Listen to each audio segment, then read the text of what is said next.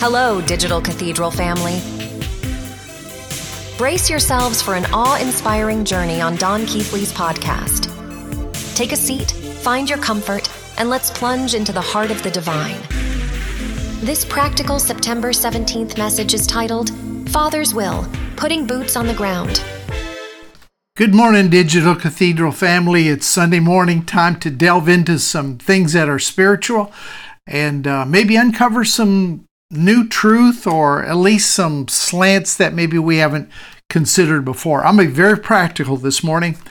I want to talk to you about the will of God on a very down to earth, boots on the ground, practical basis. Can I do that? I'm going to break this down for you this morning so that we never uh, have to wonder what what is God's will for my life or am I in God's will? That seems to be the question. I spent hours and hours counseling people when I was a pastor about the will of God. People upset, not sure they're in the will of God, not sure that they're keeping the will of God. So let's just let's just look at it this morning. Because I want you at the Digital Cathedral that are manifesting his sons and daughters not to have any doubts as to what the plan of God is, what the will of God is for your life. We're going to look at a scripture this morning. Don't often do this from the Old Testament. Uh, I don't have any problems with the Old Testament, but whenever I teach from the Old Testament, I like to remind people that anytime you read uh, the law and the prophets, you look at it through the lens of Jesus. Uh, somebody said Jesus is perfect theology. And you, that, that's absolutely true. If what you read in the Old Testament does not align with the attitude, the actions, the demonstration of Jesus, then you want to put it on the back burner and consider the fact that maybe somebody was not seeing through a glass clearly, but through a glass darkly. But I'm going to read a verse of scripture from Jeremiah this morning, a familiar verse. We used to read it all the time, uh, but I don't think we brought it into right focus. But here's Jeremiah chapter 29, verse 11.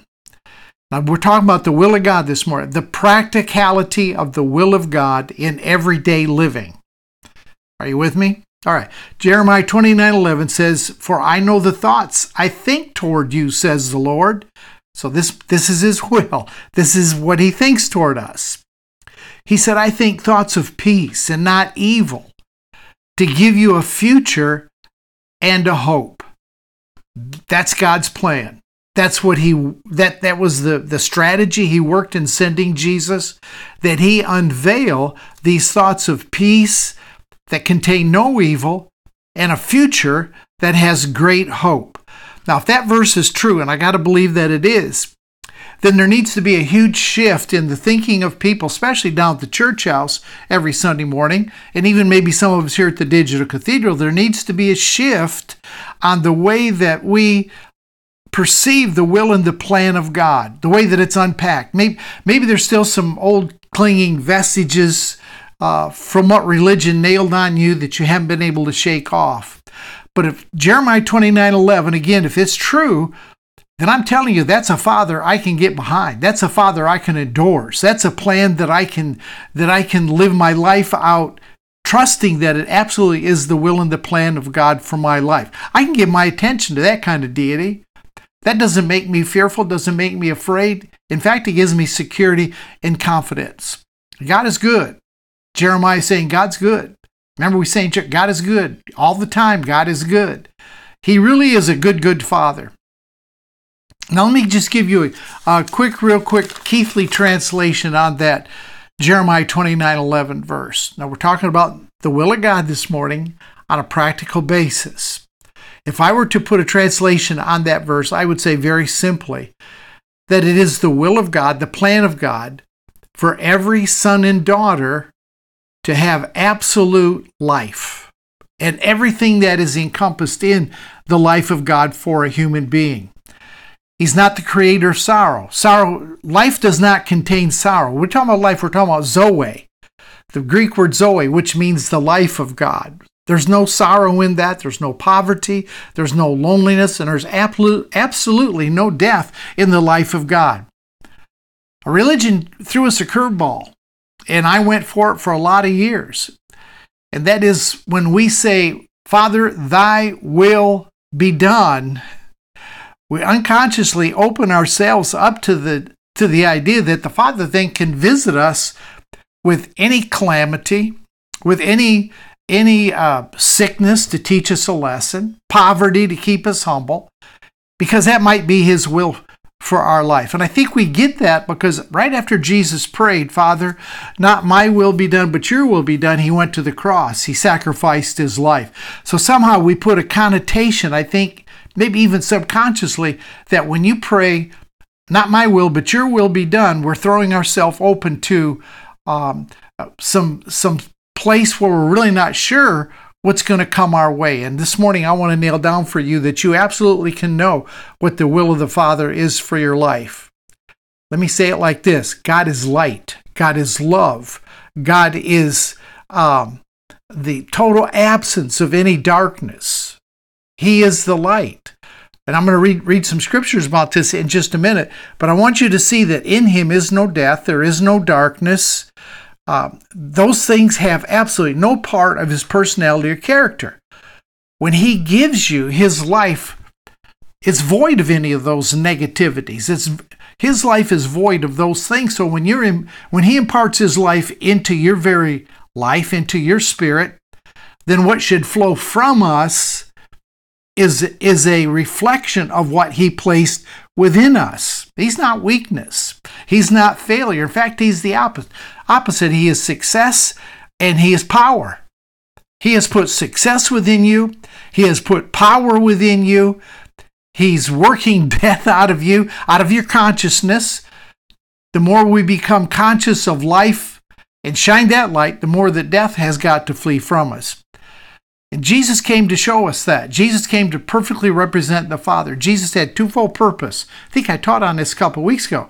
Number one, he came to show us what the Father was really like. And number two, he came to show us to ourselves. He came to live the prototype life that the Father has planned for every manifesting son and daughter today. Then he turned right around and said, I've come that you might have life. So he just nailed it down. I've come that you might have life and that you might have it more abundantly. And again, that that word for life is the word zoe. It is the very essence, it is the very quality of the creator of the universe that has been placed within you. Remember back in Genesis 2 7? When God created that little that little mud guy, that little mud pot, and stood him up. And the scripture says in Genesis 2 7 that he breathed into him the breath of life. What he's saying is that he breathed into that clay pot, that little that little man he stood up, he breathed into him his very essence. Then that earth creation became a living being. Without the life of God, we cannot live.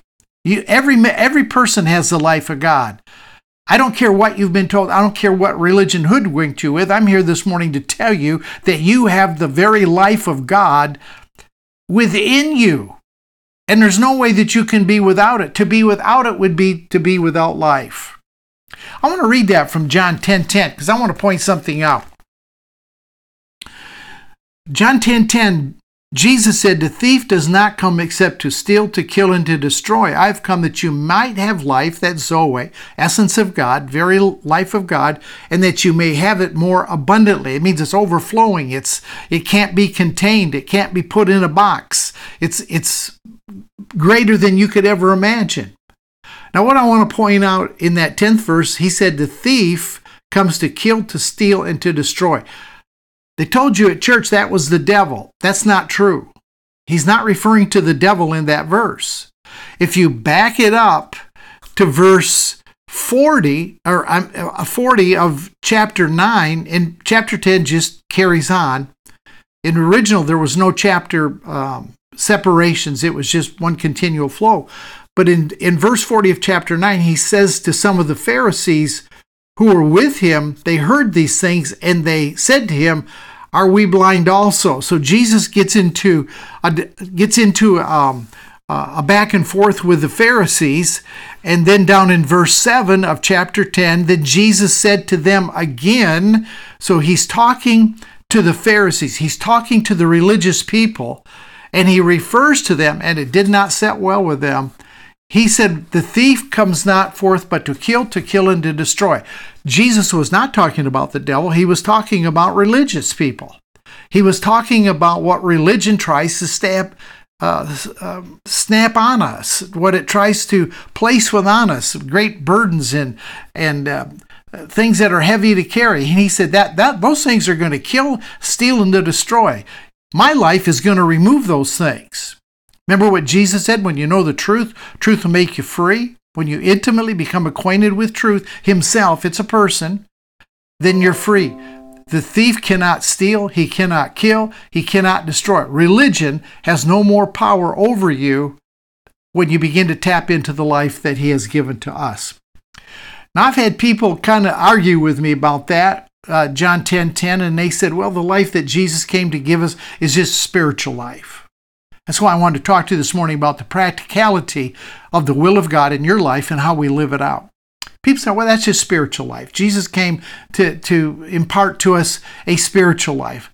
Uh, I don't see any indication in that verse. I don't see any indication in Zoe that it's just a spiritual life. I don't see where where Jesus limited himself and said, Well, I'm just going to give you some spiritual life that you can be able to cash in someday.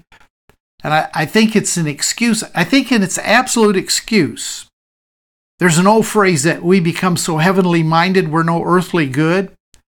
And by making this all spiritual and not practical, not only are we removing the kingdom of God in the here and now, the kingdom that is within us that we're expressing as we express the life of God, but we're setting everything on the back burner that would have to do with God's having a plan for the planet. And it puts everything in the future. Have you noticed that's what religion did to you? They psyched you into thinking the only things that really matter are the afterlife. Where are you going to spend eternity? It, they would sing that song, remember, One Glad Morning? When this life is o'er, I'll fly away. That's all what it's about, was flying away, getting out of here. That's how the rapture came, became such a popular do- doctrine, and, and, and they got us to believe that things were going to get dark and dark and darker until it was so bad that Jesus had to swoop in at the last moment and catch up his people because he wasn't powerful enough, wasn't strong enough, wasn't able to impart to them enough life to be able to exist on the planet. The devil won. Jesus said, Father, I don't pray you take them out of the world. My prayer is that you just keep them from the evil. And that's how we're, we're learning to walk out this will of God. The, the life of Jesus certainly impacted people that were around him on a very practical, everyday basis. And through you, as an extension, I think he's wanting to express his will, his plan, his kingdom on a very practical basis. Let me give you two quick examples. Acts chapter 10, verse 38 says that Jesus went about doing good and healing all that were oppressed of the devil. Now, that healing could have been physical, could have been emotional, could have been spirit. It doesn't really matter what it is. The point is, when Jesus saw a practical need, he came with a practical solution. He's not just some far away, removed deity that is not at all concerned with what's going on today. That's, that's some form of deism. Then, you know, one of my favorite passages over there in Luke chapter 4, verse 18 and 19 he said, The Spirit of the Lord is upon me because he has anointed me. So it was the anointing that enabled him to uh, set the captives free, to set at liberty those that were in bondage. There's seven things that are mentioned there, and I won't go through all that, but it, the point is they are all very practical and down to earth. He met people where they were, and when Jesus saw needs, he met the need. Everyday things everyday solutions to everyday problems. He took he took the Zoe, he took the life of God and expressed it into the lives of people. And he said it was due to the anointing. Well, you have an anointing. John chapter 2 verse 1 John chapter 2 verse 20 and 27 says that you have an anointing. That you have an anointing that will that will teach you, that will empower you, that will enable you.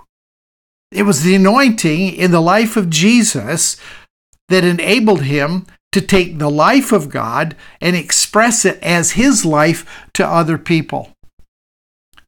I don't know how we got bound up in it, but religion has taken these very simple words of Jesus and what he expressed about the abundant life of God for every one of us today and have just given it a spiritual meaning. Jesus came, listen to me very closely right here. I want you to get this. Jesus came to merge two realms. He prayed, Thy kingdom come, thy will be done on earth as it is in heaven. Jesus was the expression of the merging of two dimensions. He walked in two realms at one time.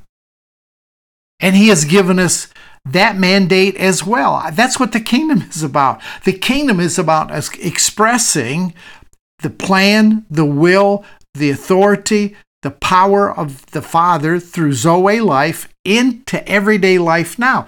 It's it, the kingdom is empowers us to walk in that realm and this realm at the same time. I want to get into that really in depth at some day, but I'm just I'm planting a seed here this morning. I want you to begin to think practicality of God's will, meeting the needs of people, on a very everyday basis because we're there's needs all around us and nothing will will turn the attention of people more to the father than being able to solve a problem. See i know that you can bridge heaven and earth. Heaven lives within you and your your feet are on terra firma. Your feet are on the earth, but the kingdom is within you. Not a matter of you, listen, it's a matter of you living out of this kingdom that is within you in daily life. That's why I'm teaching this this message this morning. John 17, when Jesus prayed, he said, Father, I'm going to send them into the world in the same way that you sent me. Don't you know the Father did not send Jesus short-handed, didn't, didn't send him without the ability, the power, the, the unction to function, didn't send him uh, with any kind of shorties whatsoever to meet every need. Even his taxes, he went down, got a gold coin out of the fish's mouth. do you not think he can do the same for you? May not be a, a gold coin in the fish's mouth, but it can come from multiple streams into your life when the need arises. And he carried that over in, into our life too. Jesus came to show us us to us, came to show us how we can practically live out the Father's will. In uh, John chapter 1, let me read just two, two quick verses of Scripture this morning. Uh, I'm, I'm going to give you a lot of food for thought today that you can just ponder and meditate on. And I, I, want you to begin to see the will of God unfolding in your life in practical ways, meeting the needs of people. That's why we're, we're manifesting sons. What are we to manifest? We're to manifest what Jesus manifested. Watch. He and he everything he had, you have. That's why John said, as he is, so are we in this world. Everything that Jesus had, he gave to us. He, he hasn't limited us. That's the word I wanted to say about John uh, 17, where Jesus said, I'm sending them into the world the way you sent me. He has not limited us in any way, shape, or form. The limitation comes right here. You, when you think out of the mind of Christ, you see no limitation. He gave us what he has. For uh, John chapter 1 verse 4 says in Jesus was life and that life was the light of men. Then in verse 9 he says that was the true light, which gives light to every man coming into the world. Now, if we could just substitute light for life, I want you to see something here. Verse 4, it says, In him was life, and that life was the light of men. So those, those two are interchangeable. Then he says in verse 9, That was the true life, which gives life to every man that comes into the planet. You have life. You have his life. He's given it to you when you set foot on the planet. All right? He didn't come to judge us. He came to shine light. He came to give life. He came to unpack what the Father is really like. The, the, the, church, the church thinks that's their ministry to judge people. Jesus, Jesus never said he had a ministry of judgment. In, in fact, he said quite the opposite. John chapter 5. I'm going to show you something now. I want your full attention the next four or five minutes. I'm going to show you something that I want you to come back and study and think about for yourself. John chapter 5 and verse 22. John chapter 5 and verse 22, Jesus makes a startling statement. Now, I saw something this week. I got a heavy revy in this passage of scripture that I want to share with you this morning. As much as I have light on, I think there's a whole lot more that I'm, I'm pursuing, but I want to show you something this morning about Jesus not judging. He says in, he says in himself in John chapter 5 verse 22 for the ju- father judges no one For the Father, I'm going to say it slow, for the Father judges nobody, but has committed all judgment to the Son. So, Father just removes himself from any judgment and says to the Son, That's your measure of rule. That's what I want you to do. That's, that's your commission that you are to judge. Now, in chapter 12, John picks up on that thought and why he didn't keep going with it right after that, I don't know, but he picks up on this thought of judging. Remember, the Father judges no one, has given all judgment to the Son. Now, in the 47th verse of John chapter 12, he says this. Now, remember, Son's got all the judgment. If anyone hears my words and does not believe, I do not judge him. Man, did you hear that? If anyone hears my words and does not believe, I do not judge him, for I did not come to judge the world, but to save the world. Tell me that isn't good news. That's the gospel, you all. All y'all, as we say in Texas, that's the gospel. If anyone does not believe, I don't judge him. I didn't come to judge the world, I came to save the world. He who rejects me and does not receive my words has that which judges him. Here we go. The word that I have spoken will judge him in the last day. So there's a word that Jesus said is going to judge us in the last day. Are you, are you with me? Are you with me? All right, verse 49. I have not spoken on my own authority, but the Father who sent me gave me a command what I should say and what I should speak. So Jesus said, There's a word that's going to judge him in the last day, and that word has come from the Father. I'm here to deliver the Father's word. He's not, ju- he's given me the judgment, but he's told me the word that we are to judge by. Are, are you with me? All right, verse 50. And I know that his command, or the word that he's given me to judge with, listen, is everlasting life. that is the word of judgment. That verse 47 down through verse 50 will rock your world. It will set your theology upside down. Jesus said, if you don't hear his word, he ain't going to judge you. He said, The Father's given me a word to judge with, and the word I'm going to judge you with is this everlasting life. Now, I'm not going to sit here and tell you that there's, there's not going to be some purification, there's not going to be some adjustment, some change of minds, uh, that's going to happen before you fully embrace this. I think that's that's pretty much a decision. But he said, "I'm I'm not going to judge you in any other way except everlasting life." Now I want you to come. I want you to come back. It's 22 minutes and 36 seconds into the teaching this morning. I want you to come back to John chapter 12, verse 47 to 50. I want you to ponder. It. I want you to meditate it. Want you to chew it like a cow does its cud. You know, they got three stomachs. They chew. I was telling a guy to Jim the other day that, you know, a cow chews its food, swallows it, brings it back up, chews it again, swallows it, and brings it up to third time to get every bit of nutrient out of it that you can. That's what meditation and pondering does. I never saw John chapter 12, verse 47 to 50 until I meditated it, till I pondered it. All of a sudden, that word, everlasting life, just lifted off the page. Spirit of God within me said, That's the word right there. That's what that's the word of judgment. Father judges no one, given all to the Son. Son says, You can reject me, you cannot believe my words, but you, I've got a word that's going to judge you. It's not my word. The Father's given me the word. I only say what He says, I only do what I see Him do. And the word that He's given me to judge you with is everlasting life.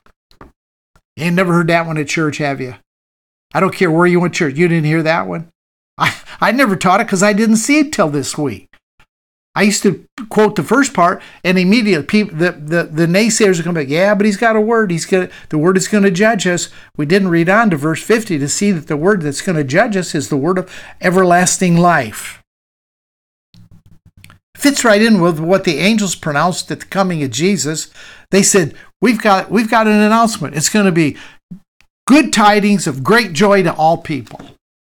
Not just people that pray the prayer, not just people that have faith, not just people that believe. It's for everybody.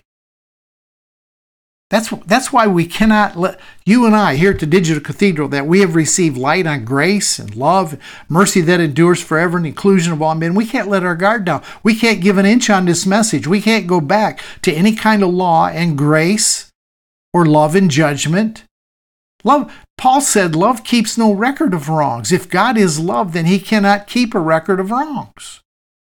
He said, I've reconciled the world to myself. I haven't counted their trespasses against them. So why do we count people's trespasses against them? I'll tell you why. Because we know them after the flesh, we don't know them after the spirit. We need not let our guard down. The things that I'm talking about, things I talk about here at the Digital Cathedral, they are spiritually discerned. Natural man doesn't get it. Natural man's going to come on this teaching, watch about two minutes, and click off because it makes no sense to him. In fact, it's probably going to irritate him and anger him because it's different than anything that he's ever encountered before. Let, let me read that. 1 Corinthians chapter 2 there's something I want to point out here. It's not as heavy as that John John 12. I'm telling you that John 12 verse 47 to 50 ought to set every captive in the universe, every religious being, it ought to set you free. If I could take that message and, and delve it to every, I would absolutely do it. All right, here's what he says about spiritual discernment. Uh, what is it? 1 Corinthians chapter 2 and verse, let me start down there at verse 14. I'm just reading verse 14 and 15 to be quick. Natural man does not receive the things of the Spirit of God because they're foolishness to him, because they're not from the tree of the knowledge of good and evil. Nor can he know them because they are spiritually discerned. But he who is spiritual judges all things, yet he yet he himself is rightly judged by no one. For who has known the mind of the Lord that they may instruct him? But you have the mind of Christ. The mind of Christ is what instructs you. The mind of Christ there's a there's a lot of teachers today that that teach about mind. Mind is powerful. But there's no mind that is as powerful as the mind of Christ. You have the mind of Christ. That's what Paul said. You're not trying to get it, trying to achieve it. You have the mind of Christ so that you can understand spiritual things that the natural man cannot perceive. All right, let me get back on target this morning. I'm talking about the practicality of the will of God. And I've just been laying some foundation down here to show you that you're equipped, you're empowered to be able to express that will. The will of God is within you, comes through the mind of Christ, uh, and you begin to express what He shows you like Jesus did. And you're coming into a place when you're not going to say anything on your own, you're only going to say what you heard the Father say. Somebody comes to you with a problem or, or you know, needing a solution, you're not going to give them your opinion. Come on, guys, your opinion and $2 to get you a cup of coffee, your opinion doesn't mean anything. What's going to count is what flows out of you from within you, this natural life, this life that you can pull on, this Zoe, this essence of God that arrives within you that the mind of Christ reveals. There'll be times you come out with words of wisdom that you, you, you amaze yourself. Truly amaze yourself at what you say. All right, back to the practicality of God's will. I just wanted to lay that foundation down that you're, you're you are equipped, you're empowered, and you're able. All right, uh, second point this morning. Every lack and need that Jesus encountered, he met it. That's God's will. That is God's will. That's how, how the kingdom uh, comes to light for people. That's how their eyes were opened. He didn't he didn't have nobody had to come beg Jesus, tug on his tug on his cloak. They they didn't have to pat him on the back, try to get on his good side, give him an attaboy. Boy, Jesus, that was a wonderful teaching. Oh, by the way, I, I have a need. No, he, he, they didn't people have to do that.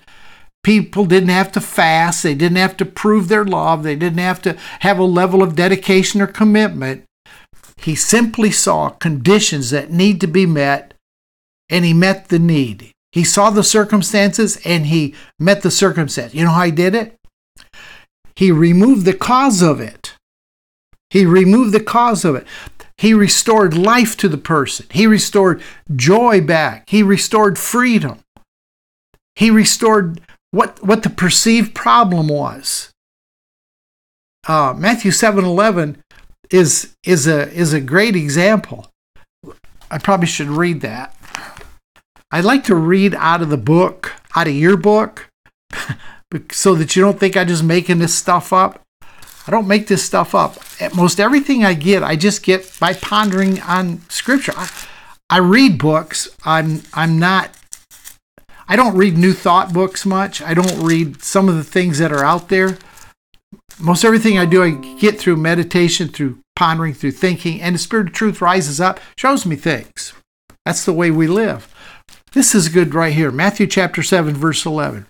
If you then, being evil, know how to give good gifts to your children, how much more will your Father who is in heaven give good things to those that ask him? So I can tell you as a father, naturally, I, I give my kids, I give my grandkids, you know, I, I've never given them a, a, a bad gift, a snake, bread with uh, mold on it. I've never given them anything that would be nasty, repulsive, uh, not not desirous. In fact, when when my kids and grandkids come to the house, they got free range of the refrigerator. They know that. They'll, they'll, the fridge we have two refrigerators. We have one in the garage that has all the cold drinks in it and all the refreshments. They don't ask; they just go out there and get one. Why? Because they're at Father's house. If they if they want to pull the refrigerator door open and see what grandma has leftovers in there, they'll, sometimes they'll put it out, put it in the microwave, heat it up, and eat it if they're hungry. They don't have to say, I'm hungry. I'm hungry. Could you give me something to eat? They know that whatever I have is theirs. Now, if, if, if I do that as a natural father, how much more will the Father in heaven give good things to those that ask him? In fact, you don't even have to really ask him. He knows your needs before you ever ask.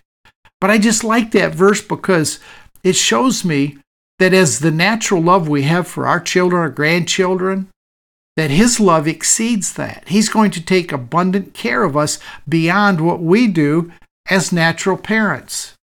And and the book James, oh James over there, he he got it. He reiterated it in James chapter 1 and verse 17. He says every good gift and every perfect gift is from above and comes down from the Father of lights, with whom there is no variation or shadow of turning. In other words, he's he's never doing anything other than giving good gifts. The very best in life comes from the Father. So the Father has willingly, without charge, supplied us with an abundant life. That's His will. What is His will? That you have an abundant life. And He sent Jesus to deliver it to all humanity. Jesus is the federal head of humanity.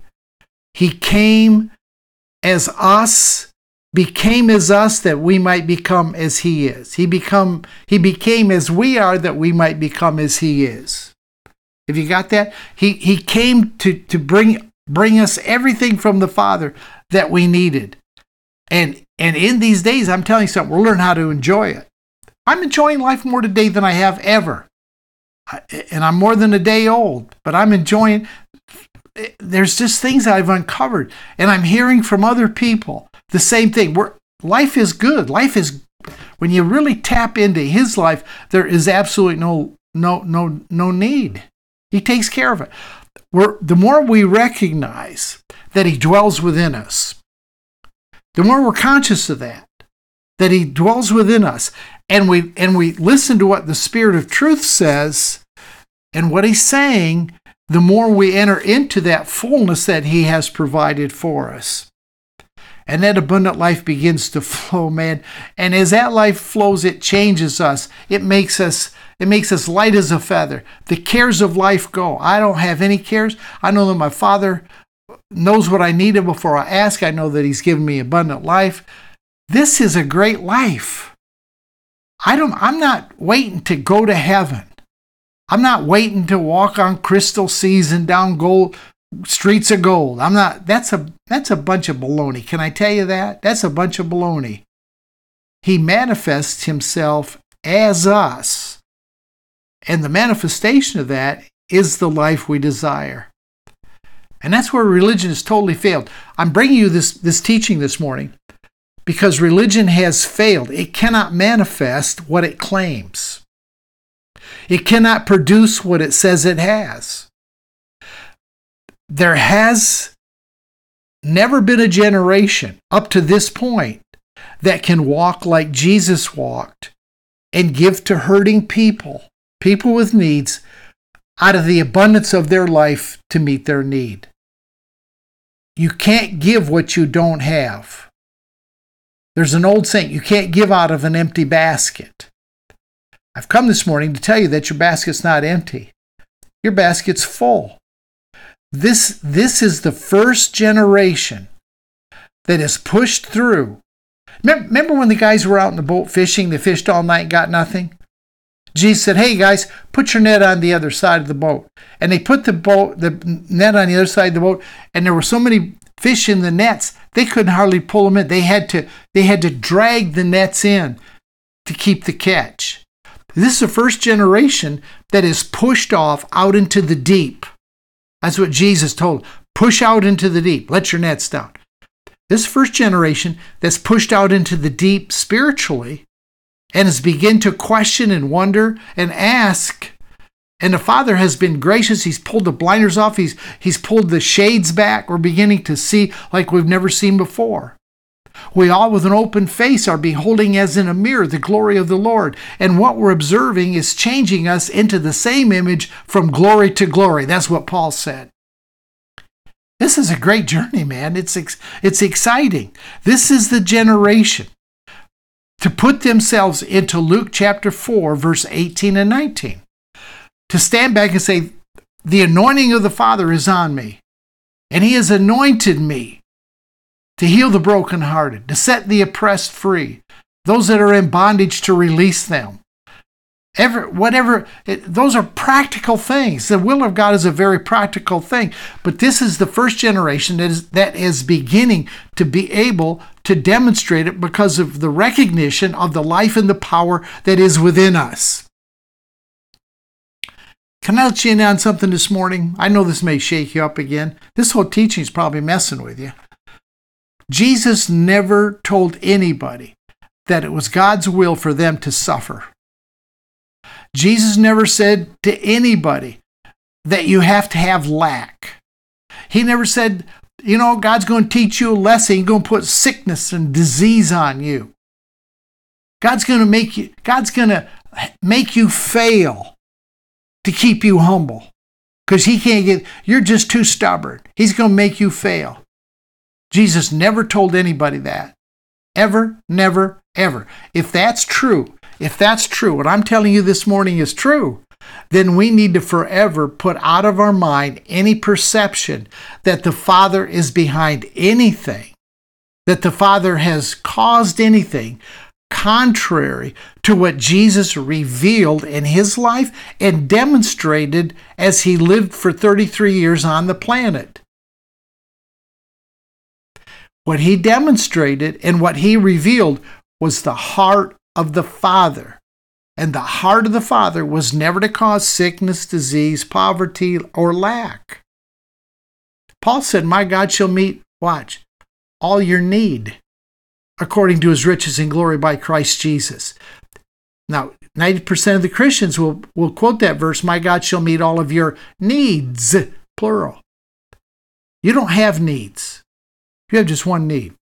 The one need that you have is to just tap in to what the Father's reserve is and what He's promised to give you through that abundant life. So it's it's not in the mind of a of a son or a daughter that God's going to hold back anything from them. He's not a holder backer, he's a releaser. That's who he is. That's who my father is. He's always good. The Holy Spirit is the executor. He's the creator of that will of God. He's the one that comes and shows us what the plan and the will is. And the Holy Spirit only desires one thing. He the only thing he desires is that we agree and that we submit to what the Spirit of truth shows us. When the Spirit of truth shows us something, that's where we go. That's the tree of life. See, the tree of the knowledge of good and evil, Spirit of truth shows you something. You go, well, I don't know. Let me think about that.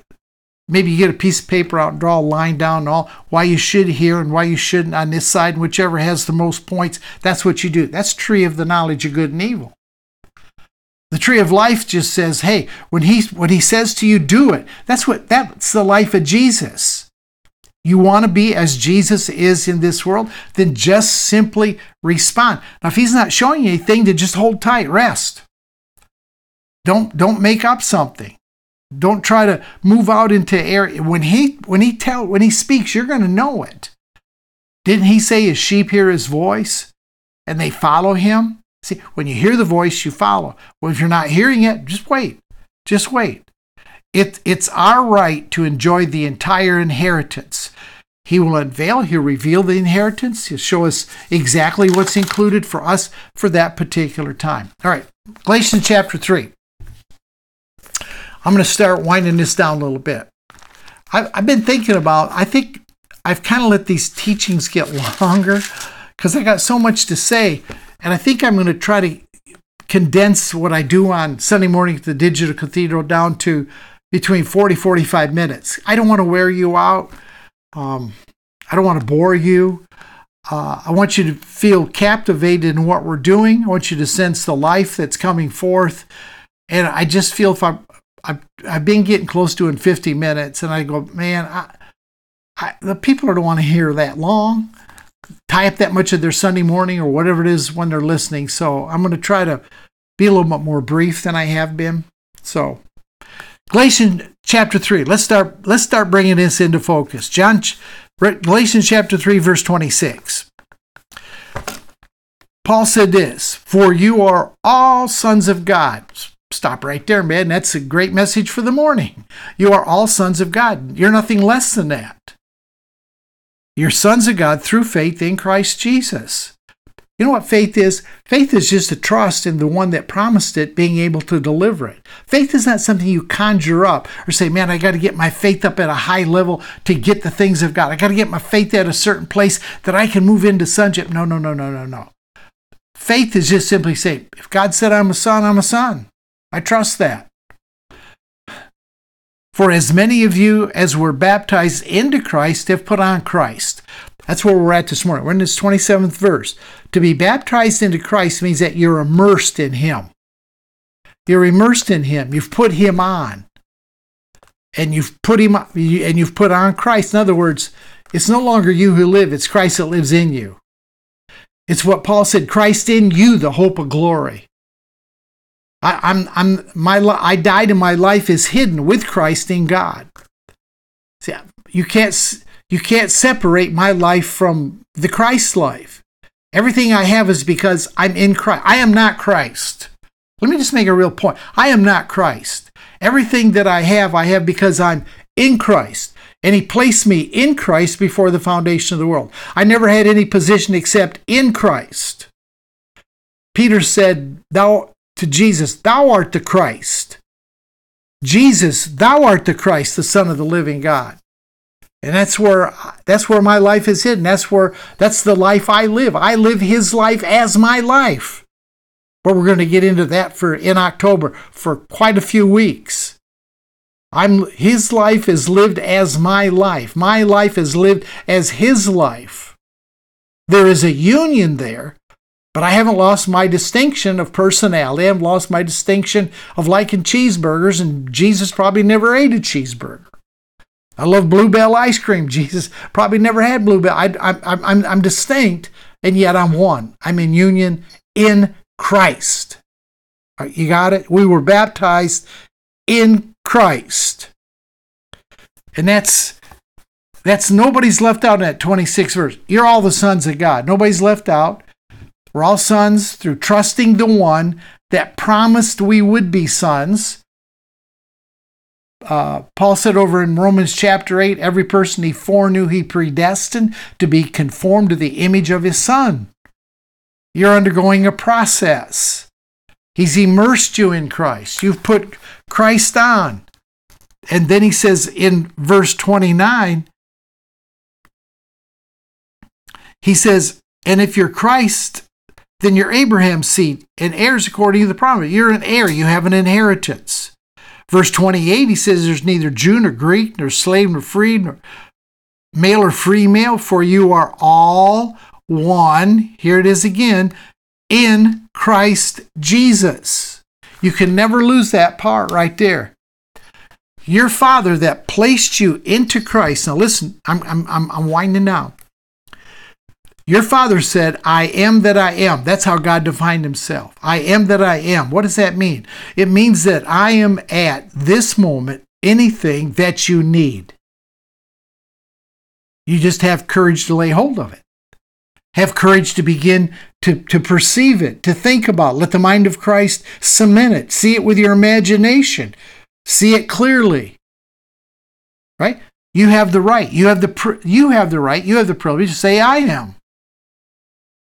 You're a chip off the old block. You're partaker of the divine nature. Now watch what you say. Listen to people when they what they say after I am is how they perceive themselves. What they say after I am is the life that they're living. I am poor, I am sick, I am needy. That's their I am. Now make your make your I am come in alignment with the Father's I am. He's li- he's living his life as your life right here on the planet. Let's take hold of that. Let's let's count that as truth. Let's let's focus our intention on living his life as our life. See, I think you're being called. Here's here's the bottom line my message this morning.